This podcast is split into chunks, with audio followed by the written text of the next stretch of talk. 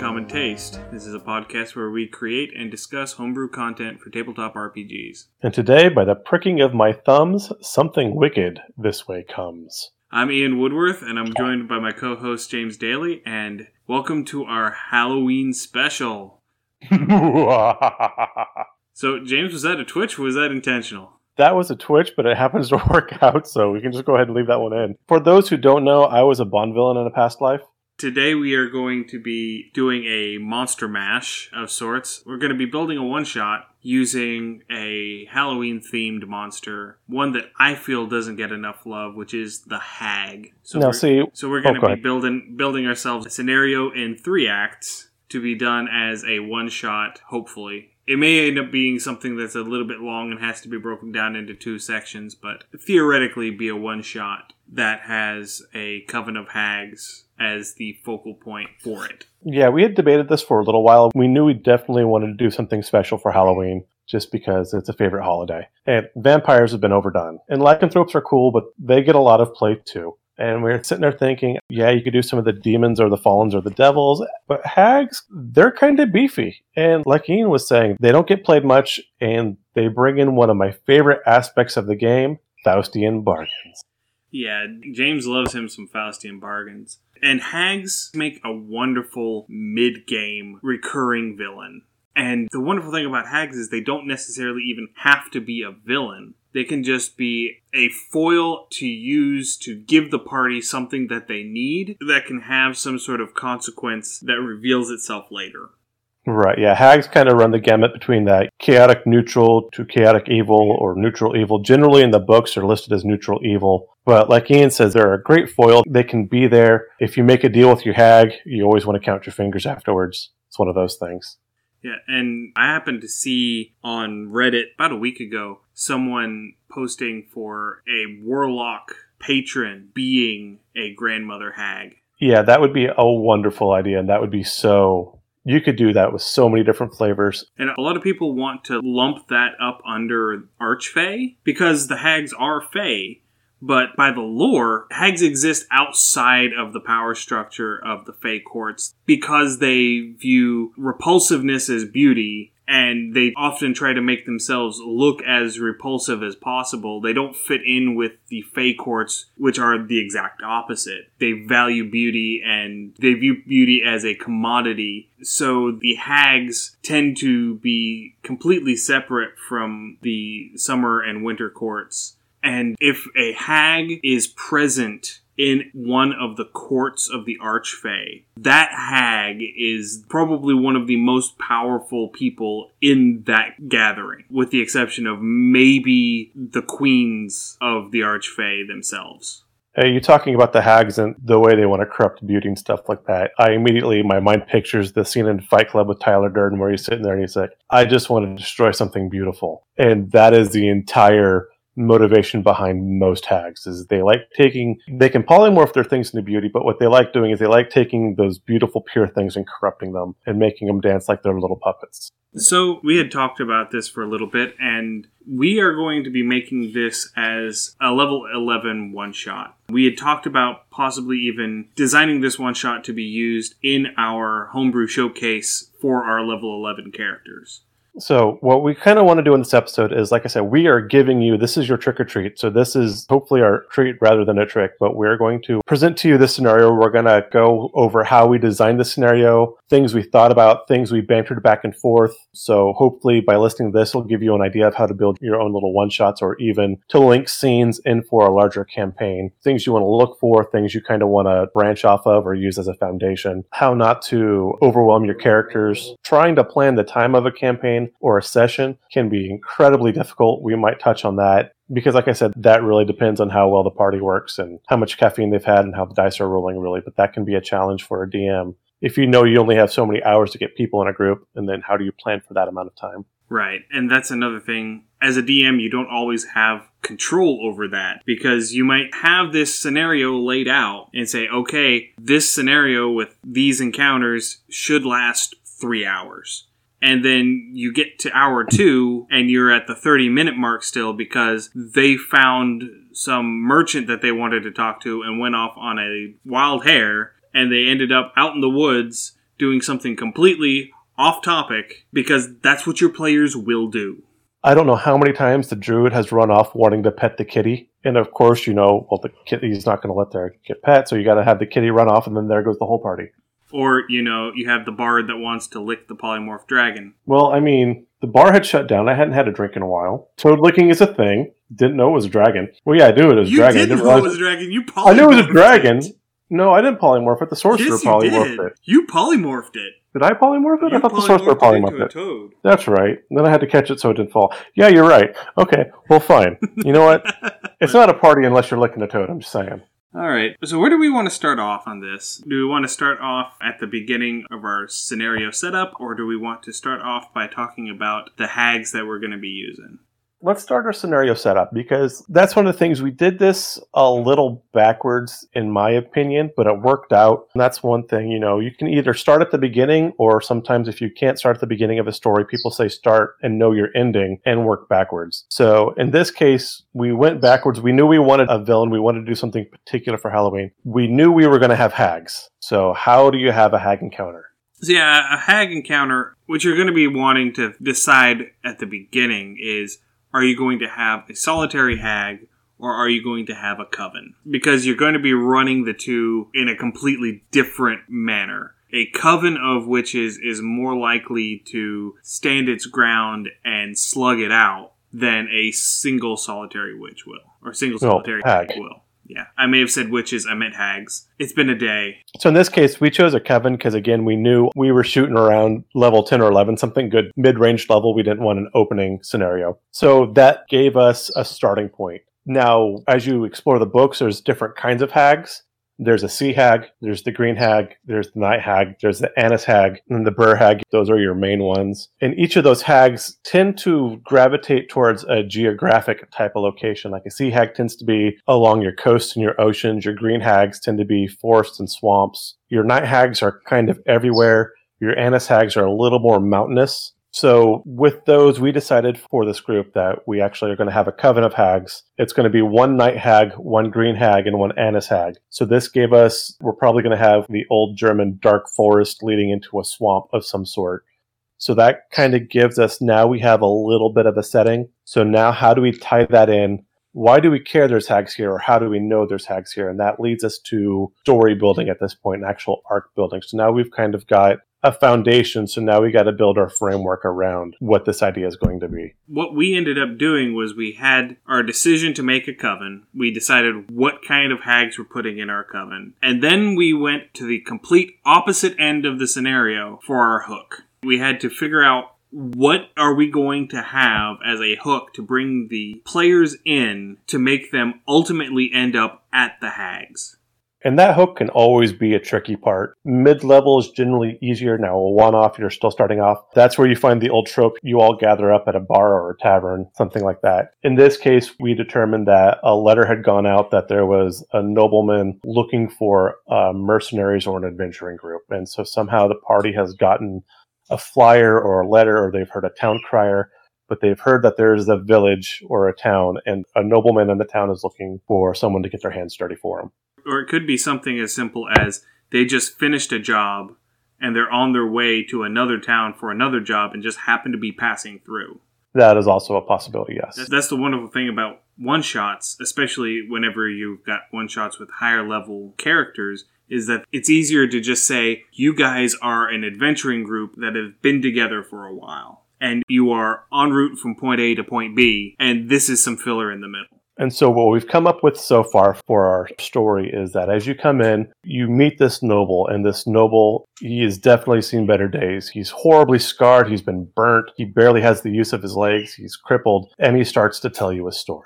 And in the story, he tells you about when he was younger. He was a young man, he was handsome, kind of like the most eligible bachelor type thing. On the road into the town, he met a group of fortune tellers. And being a rich nobleman, he decided to have them tell his fortune. And they gave him just the basic, you know, oh, you'll marry so and so, you'll do this, you'll do this. And he could tell they were just making up stuff. And he wanted more of a fortune. And they said, instead of telling us a fortune, what fortune do you want?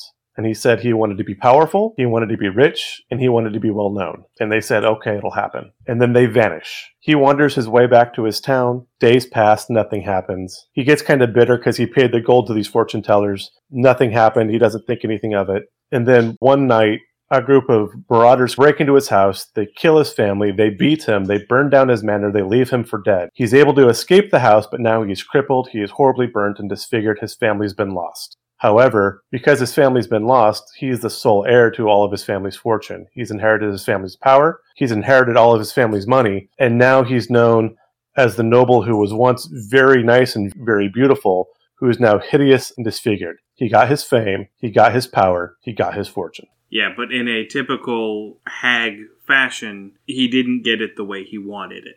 And that's how a lot of the hag works go. With other creatures too, that's like I said, I tend to like the Faustian bargains. A wish spell can be really fun. You can let your players wish for almost anything, and then how literal you make that wish can be a lot of fun. That's one of those things you can kind of tinker and play with. Kind of like those fairy promises where by the word everything was exact. You didn't stipulate how or why. By the word, I wanted to be famous. Okay, well what are you famous for? That guy had half his head eaten by a bear. Everyone's going to know that guy, right? I was going to say, if you're the sort of DM who likes twisting a wish, you're going to be the type of DM who loves to run hags. And if you haven't run hags before, you owe it to yourself to run some hags in one of your games. So now we've got our main villain or our main point. We've got our plot to the story in our beginning. So we kind of broke it up and we were thinking on how to flesh everything out. My mind kind of went to the whole Shakespearean play type thing, so generally three or four acts. So I figured three acts are good because it kind of gives you something to do, a break. That's generally where you would hope that your party would take a long rest or go take a bio break at that point. You can kind of pick up action again, go through another set of scenarios, another break, and then towards your last set of scenarios and final combat and things like that. You and I had discussed that. We decided that a three act play would work. So now we needed to build the first act. And since we're meeting this nobleman at his village or his town, act one, village or town. I didn't want it to be stereotypical, gloomy, overcast, always dreary sort of place. I wanted it to look inviting, at least on the surface, to be something that didn't immediately tip off the players to there being something sinister at work here. The thing that I thought about as we discussed for why this is. Perhaps several of the townsfolk got together and made a bargain with the hags to where the town and the immediate environs always had beautiful weather good for growing crops. So you always have ample rainfall, sunny skies during the day. It's never too hot in the summertime. It's never too cold in the wintertime. So, as a DM, when you're describing this, these are things you can describe. And any good story is going to have a lot of detail like that. Even when I play games, I will play games for two main reasons. One, story, because I love lore, and then two, how immersive is the game atmosphere. Alien Isolation is a great game for atmosphere. Darkest Dungeon is another great game for atmosphere. Versus something like, I don't know, Mario Brothers, where it's just kind of loud and there's a little things in the background and the atmosphere doesn't matter. But the more you can kind of let your player's imagination run wild and put themselves in a town or the scenario or the setting, the better. So Ian and I were discussing this. So you have this brightly, it's a well lit town. You've got the big center fountain going. You've got the shops, things. You've got your cobblestone streets. But yet everything looks a little worn down, kind of like if you think an older amusement park. All of the paint is sort of sun bleached and starting to crack and chip in spots. All of the metal fixtures for like the signposts and the fountain are starting to show signs of tarnish and rust. Just the early signs of neglect. Everything kind of has that hollow feel, kind of like a diet soda. It kind of tastes right, but then it kind of doesn't. And one thing that I really wanted to emphasize is that the issue is going to be the townsfolk. The townsfolk aren't going to really want to talk to the party. And so that's how we started deciding to build. Okay, so Act One, this is how we're going to build. So now there's some sort of things look pretty, but now you're getting in this town, and as you get in this town, you're getting this ominous feel. And if we're going to be dealing with townsfolk and the townsfolk seeing odd themselves, well, who are our townsfolk going to be? And this is where we decided we needed to build a list of NPCs. Who they were, what are they going to do? So if you're going to be walking into town, what NPCs would you expect to see?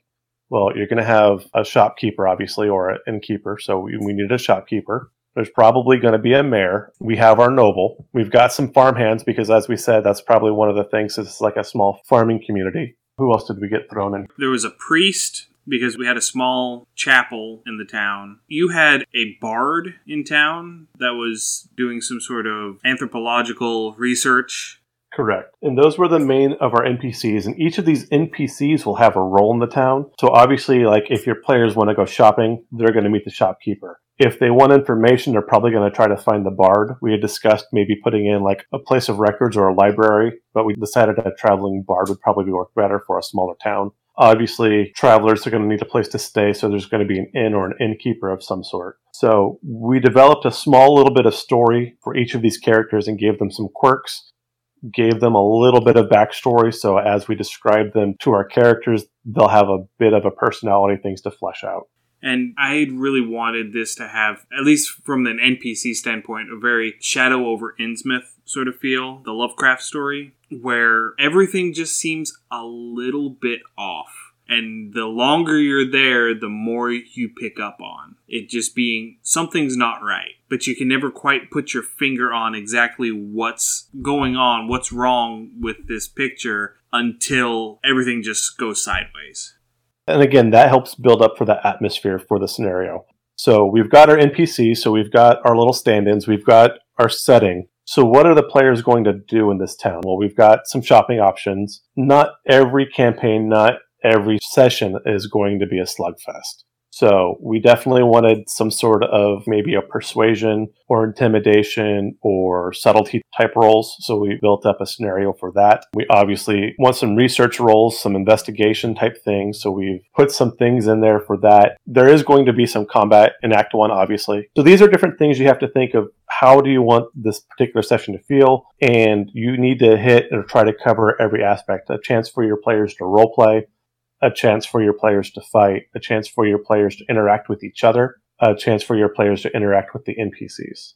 Yeah, a chance for your players to use their skills because your skills tend to go into the back seat in D&D a lot because the system in and of itself is very combat oriented and designed so that you it encourages combat. It encourages murder hobos. It really does. And that's part of the adventure too. And we're being vague in this session about how we have the scenarios built a little bit on purpose. Like I said, we might use this for the showcase. Though when this comes out, we are hoping to have some maps presented and we're going to try to write this up like one of the D&D scenarios from one of the D&D texts. So if you come on and find us on Instagram or our Facebook page, we should hopefully have these all written out that you can go and actually find these and load these up like a module. That's the hope anyway. Yeah, best laid plans. So we have all these scenarios. So we've built this scenario. We've got our people we're going to talk to. We're going to end Act Three with a bit of combat. And so the thing we need to consider now is what is the trigger for that combat? Act One. Yes, Act One. Well, Act Three is going to have combat too, but Act One is going to end with combat. And what's the trigger for that combat? Right. So the trigger that we had was the majority of the town has some sort of connection with the hags. The connection varies from person to person, and the significance of their connection varies from person to person. Ultimately, there's going to be a point where the NPCs in the town catch wind that the party is snooping and they don't want them snooping for whatever reason and so they will contact the hags, and the hags will send orders to remove the issue. And so this brings us up to our first bit of combat. Act one is going to be a little lighter on combat, so this would be the big one. So this kind of comes into how much fighting are you expecting your party to do and how to balance combat for a party. You can use the challenge rating system, which is a fairly good system. You take the XP of all your monsters, you add them together, you divide by the number of players, and then depending on the level, that filters through. I have found recently there's a website called the Kobold Fight Club. You can put in your players level, how many players you have, and then you can start picking your monsters, and it'll give you an idea about how challenging the scenario is going to be. One of the things that Ian knew he wanted is he wanted a particular creature to fight in this scenario, we're doing something called a Banderhob. So again, a Banderhob is going to be. Uh, well, I'll let Ian describe the Banderhob. The Banderhob is a giant frog monster They are created by hags. I believe, according to lore, it's night hags that make Banderhobs. I think so, yes. But they are a large sized monstrosity that they're basically kidnappers. They show up, they can shadow step, they step out of the shadows, they slap you with their tongue and swallow you. And while you're inside of a Banderhob, you take necrotic damage. But once you hit zero hit points, you stabilize.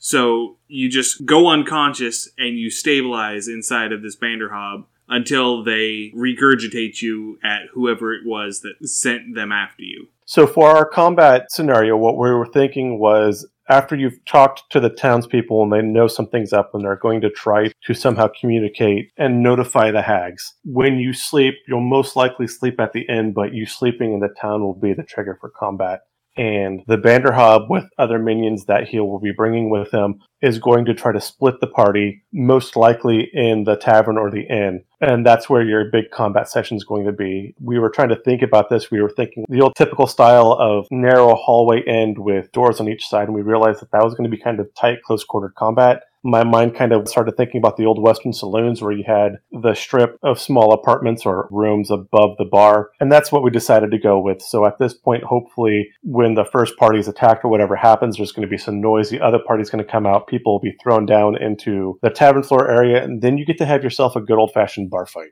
and it being the first combat of the scenario, we really wanted to make sure that it wasn't a very difficult fight, all told. So the challenge for it is going to be fairly low. It should be a bunch of things that the party can fairly easily mop up because you don't really want to take a huge amount of time with your combats until you get to the big one at the end. So in this case, your party might take a bit of a bruising, but they're not taking too heavy of a beating. And then they're going to have the option of going back to finish their long rest. So they'll be able to start off with their full complement of spells and abilities and hit points. And another thing we needed to build into this combat session too was we were hoping that the party would maybe possibly keep a survivor to interrogate. But I've seen enough parties, I've seen enough role playing, I've seen enough games where dice get flying and everybody kind of gets that bloodlust. And as often as not, the party just wipes everybody out. So we definitely wanted also a way built in for the party to find information if they did not leave any survivors to tell any tales. We had to build a second hook, basically a bridge from Act 1 to Act 2 we will probably cover this more in the write up we're trying to keep this kind of vague because we don't want to have our players know too much as they come in and play. But we do have that bridge built in. And then the players get to take the long rest. And this is where we get to talk about our first hag, the night hag. The night hag is actually one of the few hags that is not a fae any longer. They've been corrupted by, I think it's demonic power. Yeah, they're corrupted. They are fiends and no longer fae. Yeah, they are fiends and no longer fae. And the wonderful thing about night hags is that they have the ability to become ethereal. And while they're ethereal, they can use an ability called nightmare haunting where they touch a creature from the ethereal plane and give them nightmares that will keep them from gaining the benefits of a long rest and will reduce their maximum hit points and they're able to plant seeds of thought into this creature and try and drive it to corrupt its soul to make it perform evil deeds.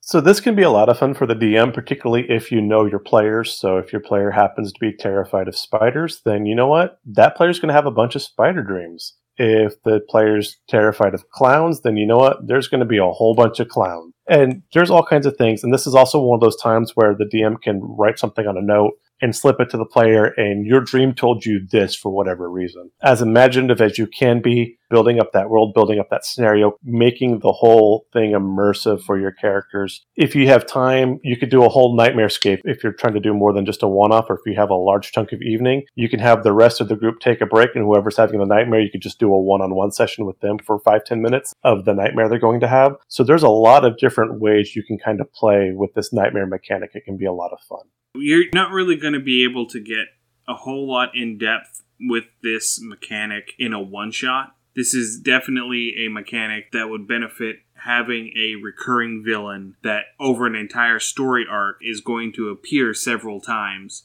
and they're going to have to because there's no save to it you have to hope that someone wakes them up before the full duration so that they can try and break out of the nightmare. Or there are various magical countermeasures that you can take. You can do a ward against good and evil, or you can set up a magic circle around your camp, and that will keep a night hag out.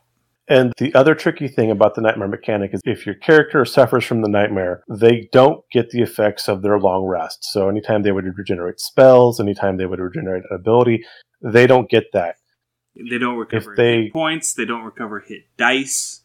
Right. And then if they continue to have these nightmares, then they start getting into a fatigued state and they start losing hit points. And a night hag can actually kill a player just from nightmares without ever physically touching the player. It's just they drop from exhaustion. And if a night hag manages to kill a creature that is evil at their time of death, they get to steal their soul, which means that you have to figure out how to get that soul back before you can resurrect that creature. And so, again, that can be a wonderful mechanic, particularly for a reoccurring character or a reoccurring villain.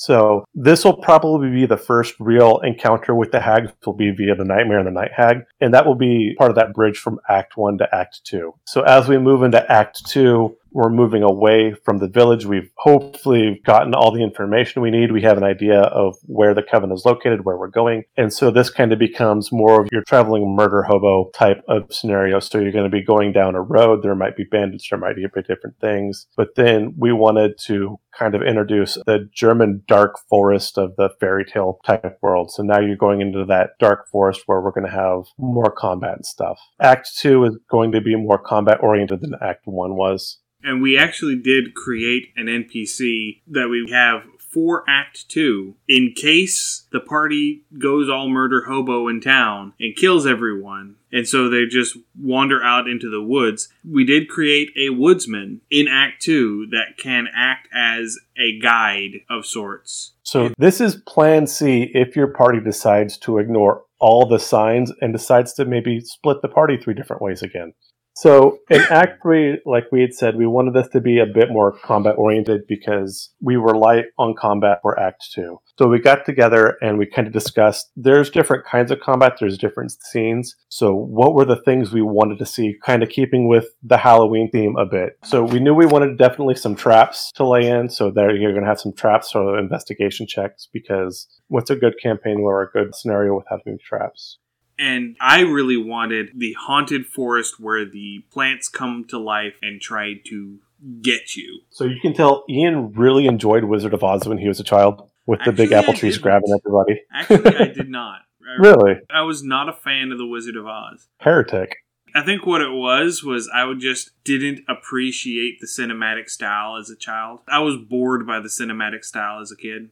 So what Ian is saying is that he's a heretic and the Inquisitors have not found him yet. So yeah, for this, we decided because this is going to be broken up into two or three different combat scenarios, we didn't want something just to pound and pulverize our party. So again, we were looking at more of a what we call a wide board, so a lot of little squishy monsters that they can surround you and overwhelm you with numbers, but you're not going to have a giant beast that's going to go and thump everybody on the head in, in one or two shot a player generally.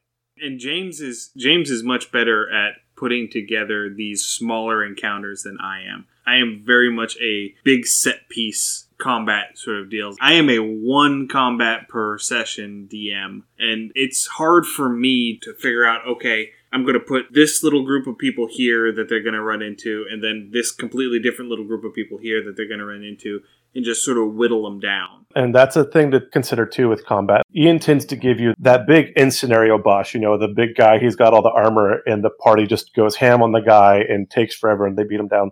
I like battles of attrition, kind of going back into the style of games we play. Ian tends to like the clerics and the barbarians and the fighters, and he's just that big. And I tend to be, again, more of the subtle player where curses and poisons, and I'll just take a little nick here, and I'll take a little nick here, and a little nick here. So I tend to do a bunch of smaller combats. So the first combat's actually going to run in three phases. So we have a point to where they might be able to see an ambush, and if they fail the perception check, they're going to walk into an ambush. The party's going to get attacked. As that attack's going, a second wave's going to come in.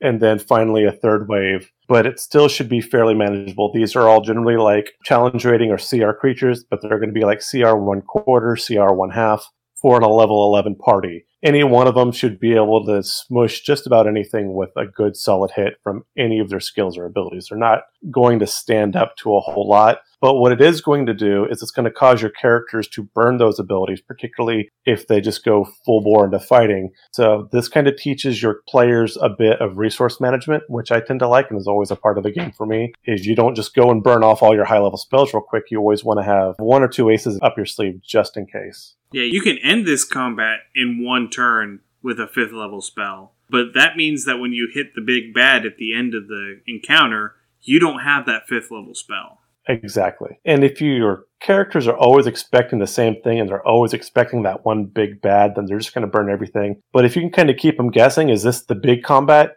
Or is this a little one? Is this a feint? Is this a tease? It keeps the characters guessing. And again, it's part of that immersion where they don't know what's coming up. It pulls them in versus something that they're going to expect is coming. So we'll have our first phase of combat that's going to come in three waves. At that point, I figured they're probably going to want to take a rest, be a short rest, but probably preferably a bit of a long rest. This will give us another chance for another night hag encounter, which is great. And then I set up a random encounter for a forest. Again, everybody's sleeping. It's at night. It's Halloween. Spiders everywhere. And again, this encounter will be really small. It'll be a random encounter. It might be two or three large spiders. Again, the party should be able to squish them real easy. It's just enough to kind of break up that long rest. So if they can get everything done quickly and then say, hey, we're going to retake our long rest, they can still get that full benefit. It gives the Night Hag again another encounter with the party it breaks up the monotony of the game a little bit, so that can be kind of a fun way to split things up. So I'm actually thinking that it would fit better and it would feel more appropriate for the party to take their long rest after the second of these combat encounters that we've put in. Okay, we could do that. Because that second encounter is going to be a bigger heavier hitting encounter to begin with. And this encounter, I don't think I'm going to give away too much. The big monster in this encounter is going to be a shambling mound. It's a CR5. It does have, you know, lightning absorption, but all in all, a shambling mound for a party of four level 11 characters whenever you've got a bunch of little between CR one quarter and CR two monsters around, all plant based monsters, that shambling mound isn't going to be a huge threat to them. Fireball! Fireball! oh, excuse me. but a shambling mound has only got something like 140 hit points, which really isn't a huge amount of health for a level 11 party, considering that we're going to be not throwing the shambling mound in at the very beginning. The shambling mound is going to show up after a couple of turns, so they're going to have those first two turns to really knock down all of these little piddly monsters and then they get this shambling mound that comes out, probably with one or two monsters left out on the board. It'll be really easy for them to mop this up. This was not intended to be a very difficult combat encounter. Not at all. A combat like this, particularly a wide board, which is the type of board I like, also helps the party, particularly with a one off. It's not as often on the list. They, the players have played together, but this does teach the party kind of how to focus fire and kind of coordinate their attacks versus everybody just blindly throwing dice at things and attacking whatever's closest. If your party can learn to work together and help each other with skills or help each other with abilities, whether it be positioning or flanking, different things like that, this can be actually a really fun skill to develop within your party because that really adds to party cohesion.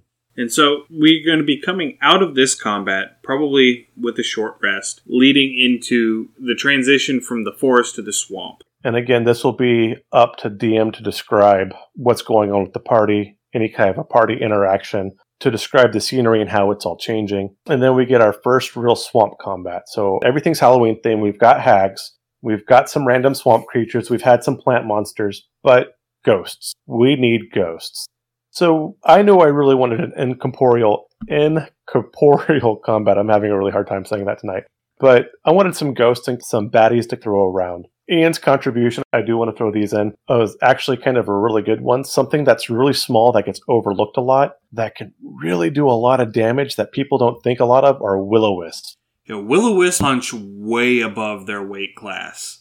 So high. It's their agility score is like a 26 or their they yeah, their, dex of 28. I mean seriously, a, they're as dexterous as a dragon is intelligent. I mean, it's just you're not touching them, and they're going to sit there and they've got this little tiny shock, bzz, bzz, bzz, and that's what they're going to do. Just they're going to shock you to death. If you've ever played StarCraft, it's kind of like that probe with that little shock, but you can't kill it. And they have life drain too. So if you do happen to hit, they can get in there and get a life drain on you and get all of that back. Because they have insane immunities and resistances on top of being really hard to hit. And most of the incorporeal creatures tend to have resistance to any kind of physical attack. So this is where your mages, your clerics, sometimes your monks are really going to shine. If your party's got any kind of magic items at this point, they're really going to want to use those because otherwise they're going to hit a ghost and the ghost is like, oh, that tickles. So we've got some ghosts, we've got the will o wisps, and something Ian and I both like, as we've mentioned before, are those recurring characters. So we've actually built in a possibility. So at the end of combat at Act 1, there's a possibility that our Banderhob decides to flee. And if the party lets him flee and goes away, then the Banderhob will show up in this combat towards the end of Act 2 as well. And at this point, they can fight that same character. He's obviously going to be a little weakened, but he's definitely going to go toe to toe. He's going to go till he drops on this one. So again, you kind of get that oh, it's that guy we didn't finish off this time, and now he's come back and now he's hunting us down. Kind of gives you a little bit of that feel to things. And a giant frog monster in a swamp just feels right. And we had a few other. I think we were basically doing this as sort of a showcase of the different incorporeal undead because we ended up just about adding one of everybody to this. A little list. bit. It's kind of like a sampler plate. And we added some bullywugs, I think it was. Yeah, we throw in a couple bullywugs because that Banderhob's going to come in with his little bullywug minions. Basically, a bullywug's going to be almost a smaller Banderhob. They kind of look the same. They're kind of like little frog creatures with little spears. The neat thing about the bullywugs is with the incorporeal creatures, we do have a wraith there as well. And one of the reasons we want the bullywugs is one of the wraith abilities to create a specter. So if a humanoid creature dies within an hour violently, that wraith can actually resurrect that creature and have them fight on its behalf. The Bander Banderhob would have been really cool for that, but the Bander Banderhob's a fiend and not considered humanoid. It was a monstrosity. Yeah, monstrosity. Yes, exactly. Sorry. So the Bander Banderhob's a monstrosity, not considered humanoid. So that wouldn't work. So we definitely wanted to throw in the potential to use that create specter ability with the Wraith. and bullywugs are only, I think, either challenge rating one quarter or one half. They're really tiny, they're really squishy. They're going to be an annoyance that the party is just going to say, okay, we can squish them, squish. And now the specter shows up. It's like, you haven't even seen my final form. Nice reference. Well done. Well done.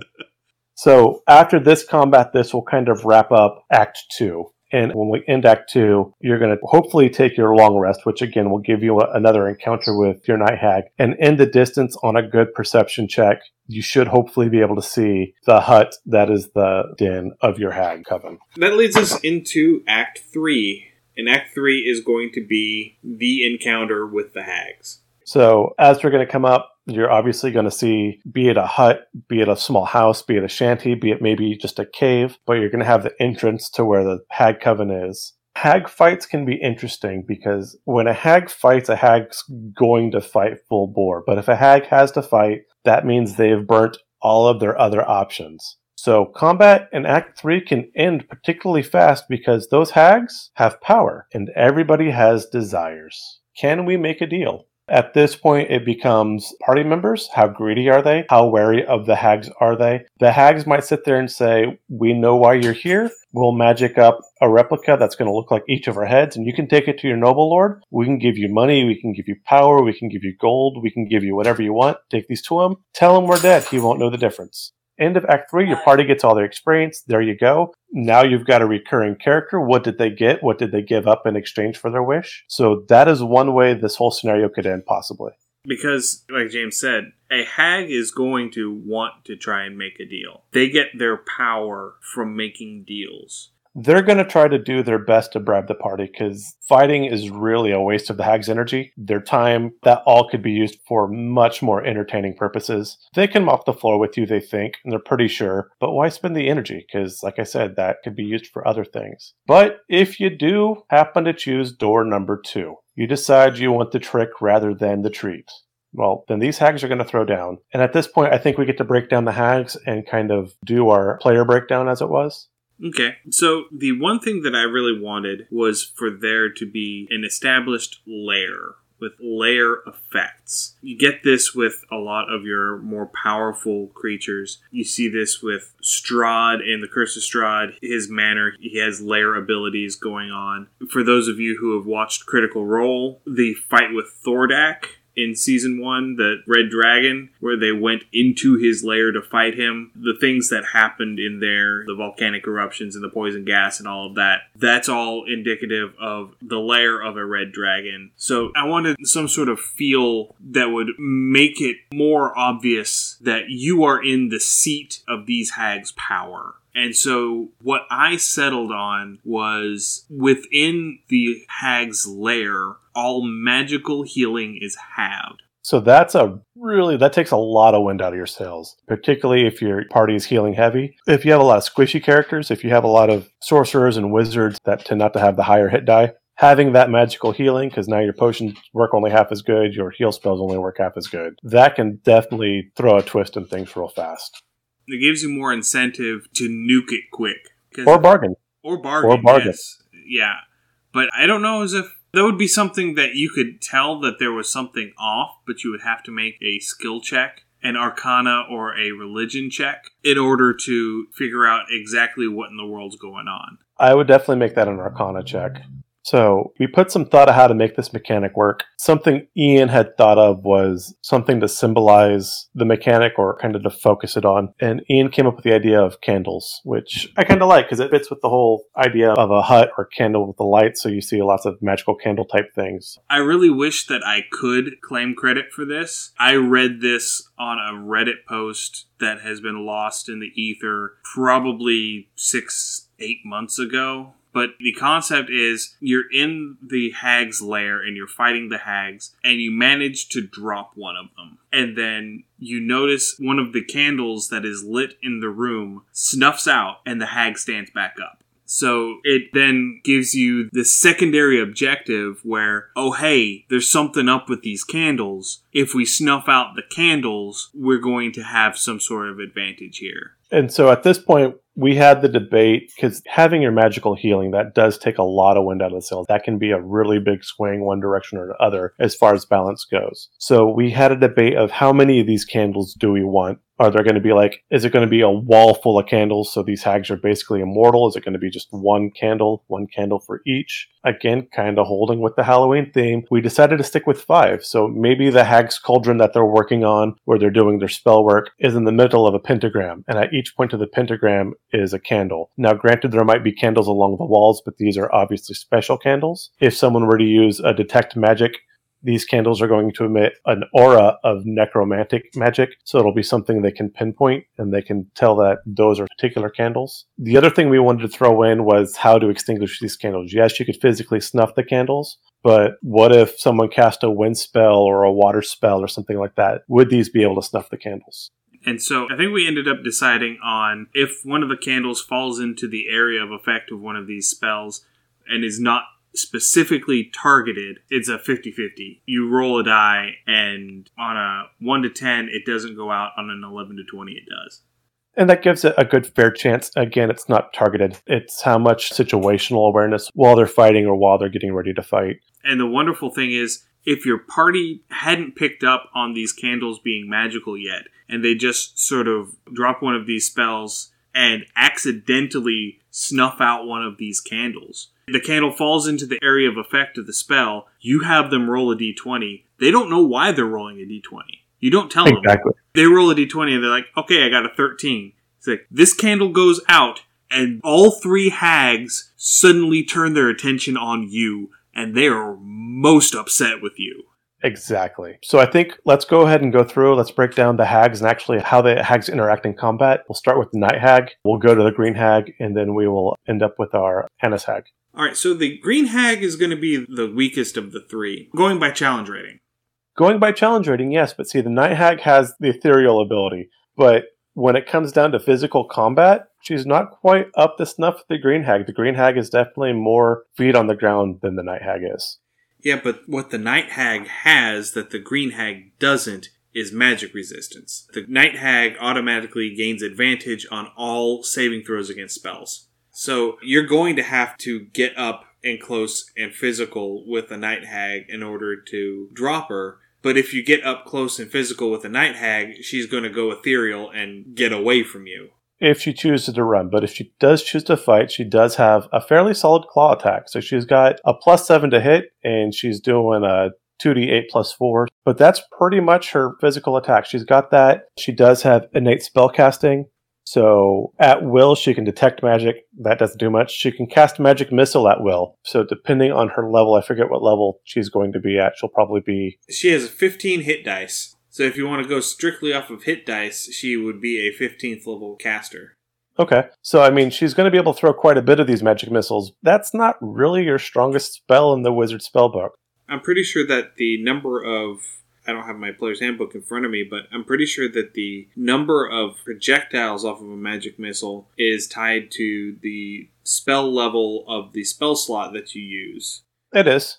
And because it's an at will ability, it's going to automatically be the lowest spell level possible. So it's still going to only be three darts. Okay, I did not know that for an at will ability. So yeah, that does. It's going to be three 1d4 plus 1 darts. Yeah, she's not hitting really hard. No, but she's the magical support for these other two.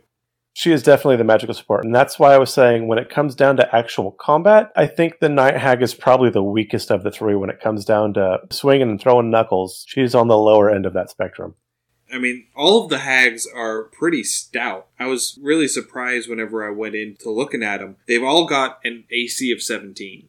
Yes, and that's nothing to sneeze at. The That's, other that's actually really stout for a monster, especially with their challenge rating. The other ability that the Night Hag has is twice a day for each spell, she can plane shift herself only, and she has of Enfeeblement, which will half the amount of physical damage any player can do, which will really mess up your fighters, will really mess up your monks and your clerics. And she has a sleep spell. Depending on how that goes, she could put a player to sleep, shift plane, pop back ethereal, and hit a nightmare ability.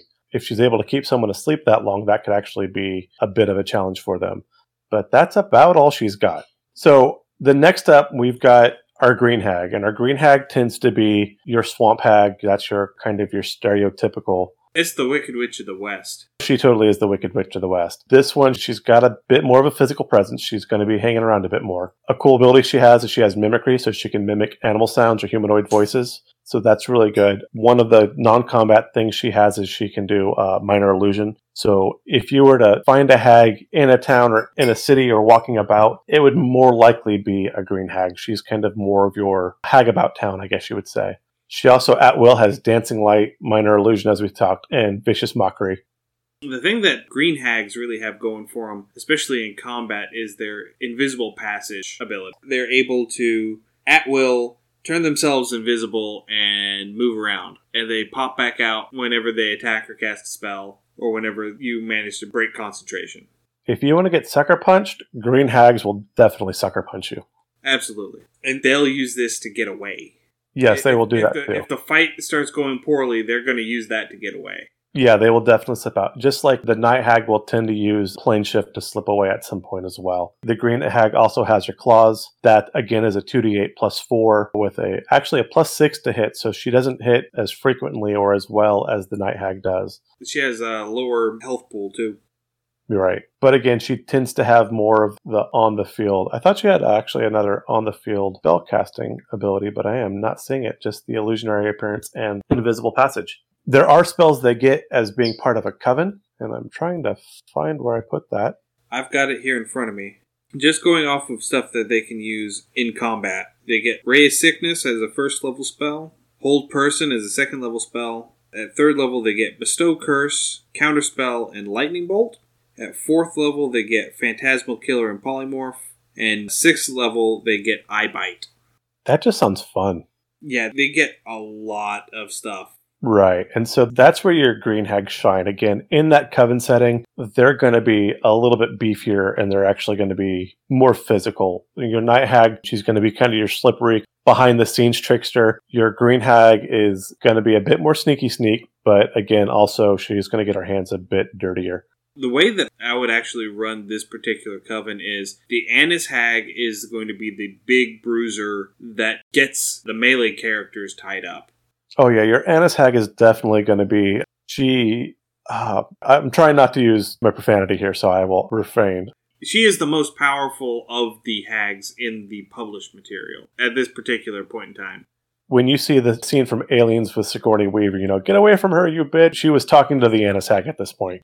So the Annis Hag is going to be the one that's got the melee characters tied up. The Night Hag is going to be the one that's holding back and utilizing all of these coven spells to impose magical effects onto the party as a debuffer, as a controller. And then the Green Hag is the one that's going to turn invisible, slip into the back lines, and sucker punch the wizard. Exactly, because if anybody deserves to be sucker punched, it's well, definitely not the. Don't sucker punch the wizard. That's what the barbarian's for. That's a date in some barbarian lands. I don't know. So yeah, the Annis Hag is really. She's a very very stout creature. She will definitely go toe to toe with just about anything. She's got 17 armor class. She's got 75 hit points, so she's got a decent pool. She's actually got the smallest number of hit points of all three of them. Which is weird, but she's got her innate spellcasting three times a day. She can disguise self, which is kind of boring, but she also has fog cloud, which can really mess with things cover and terrain movement, things like that. Especially if you have a bunch of players who are ranged, because then you end up having blindness on top of everything. So we're saying all this, and you're like, well, why is the Santa Hag so beefy then? Because she comes up to you, she gets not one, not two, three, three attacks per round. She gets one bite and then two attacks with her claws. She's going up, and then she is just a whirlwind of destruction. Her bite is a plus eight to hit, and that's going to hit for 3d6 plus five piercing. And then each of the claws is also a plus eight to hit, and that's going to deal another 3d6 plus five.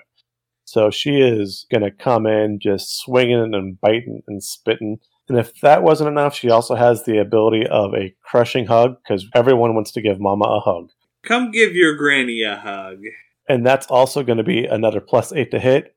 For a whopping 9d6 plus 5 bludgeoning damage. That is insane. And if the creature it attacks is large or smaller, it becomes grappled and every turn that it's grappled, it takes that 96 plus 5 bludgeoning damage again. Cousin Mother Russia, Annis Hag hug a bear. So the only drawback for her is she cannot make any melee attacks while she's grappling a creature because she doesn't need to. She's going to smother this thing. So yeah, that Annis Hag can be brutal. Absolutely brutal. Squeeze until your head pops off. Yes. Pop your legs in. So those are our hags, and so you'll break down. You'll have your hag fight with these three in a coven. This will definitely be a very long, very intense combat. Again, this tends to be Ian's tall board versus a wide board. Again, a tall board being you have one or two really big, strong characters versus a wide board where you have a bunch of smaller, swarmy type characters. So whether you strike a deal or you decide to fight, this will wrap up the scenario, and then you can do whatever your epilogue be the only curveball that we haven't thought how to fully resolve yet that we're still trying to work out is the question of what if one, two, three members of the party decide to take the deal and the rest of the party decides to fight. That's something you could work out as a DM. That would be an RP thing. Yeah, that would definitely be an RP thing. But stranger things have happened in many, many a game. There is one other thing that I wanted to bring up. Something that I kind of want to do, but I want to discuss first. Because we are giving them lair ability, because they're the big end fight of this arc and we're talking about 11th level players, I want to give them legendary resistances, which is, for clarification, a legendary resistance is the entity gets three legendary resistances so that if they fail a saving throw, they can burn one of those legendary resistances and save on that saving throw instead. And what I would suggest is that we have it be three legendary resistances for the coven. It, I like that. So they it, get one each. Not necessarily. Could be the same hag uses all three. Possibly, yeah. But I like that. Uh, that kind of have that tie into the magic of the coven, and if they manage to break the coven before all of the legendary resistances are used up, that's it. They're gone because it's tied into the magic of the coven. I like that. That feels really good. That ties into that three, the whole three fates thing. That has a good thematic feel to it, and it kind of ties in with everything we're doing. So yeah, I would have no problem throwing that in. Okay. I wanted to bring that up and have us discuss it because whenever we ran this, it ran as a very hard encounter, according to was it Kobold Fight Club? Yes, and you can find that. That is actually kobold.club slash fight. We'll end up posting a link after this uh, episode goes live. Yeah, because again, that's not our idea, our intellectual property, but that is a wonderful resource to use. It goes a long way to help building an encounter. I don't know who built that, but my hat's off to that person. Well done. So I think that pretty well does it. Yeah, that wraps us up. So we hope you enjoy the encounter. Like I said, we plan to have this written out as a usable module for you all by the time this runs. This hopefully should be out a couple days before Halloween, uh, is when we plan our Monster Mash. So if you guys have a party of people and you want to have a Halloween session, you don't know what to do for Halloween night because COVID still sucks and it's still there, let's run a hag session and let us know how it goes. So next week we're going to be getting back into our homebrew showcase. We're going to be starting in on character number three, which I believe we are making our wizard next. That is correct. And we have settled on the Yuan-ti as our monstrous race for the wizard. There's a lot of room. The Yuan-tis they don't have any lack of options, which I kind of really like. The Yuan-ti, there's several classes and stage of, of Yuan-ti, so this will actually be able to go fairly in depth. It'll be a lot of fun, I think. I'm actually really fond of the Yuan-ti, the way that they're done. I'm interested to see what you can bring out of this because I'm struggling to find stuff that I have issue with. That's what I'm saying is the Yuan-ti was actually really well built up, but then, you know, are they half breed? Are they full? I mean, there's so many things you can work and tinker with the Yuan-ti as written, particularly as something that's not one of your normal top of the line player classes, they put a lot of thought into the Yuan-ti, and I, I'm happy for that. They still have the issue of being an evil race, so we'll talk a little bit about the lore, I think, and the reason why we don't like evil races yet again. Right. But we hope you have a great Halloween or Samhain, uh, however you wish to celebrate that, or Dia de Muertos. All of those are good time happy All Saints Day as it comes up to all for those who are Catholic and celebrate the Saints' Days. We will catch you all next week. Thank you for joining us for the Undercommon Taste podcast. If you enjoyed it, please pass it along to your friends. If you have comments, corrections, suggestions, or ideas, please feel free to send them to us at undercommontaste at gmail.com. If we like your idea, it may make it into a future episode. You can also find us on Twitter under the handle at UCT and on Instagram and Facebook under Undercommon Taste. Our theme music is Massacre Anne, written and performed by Mary Crowell and used with permission. You can find Mary online at marycrowell.bandcamp.com or on Patreon at patreon.com slash Dr. Mary C. Crowell. Again, thank you for joining us and stay safe. You'll hear from us again soon.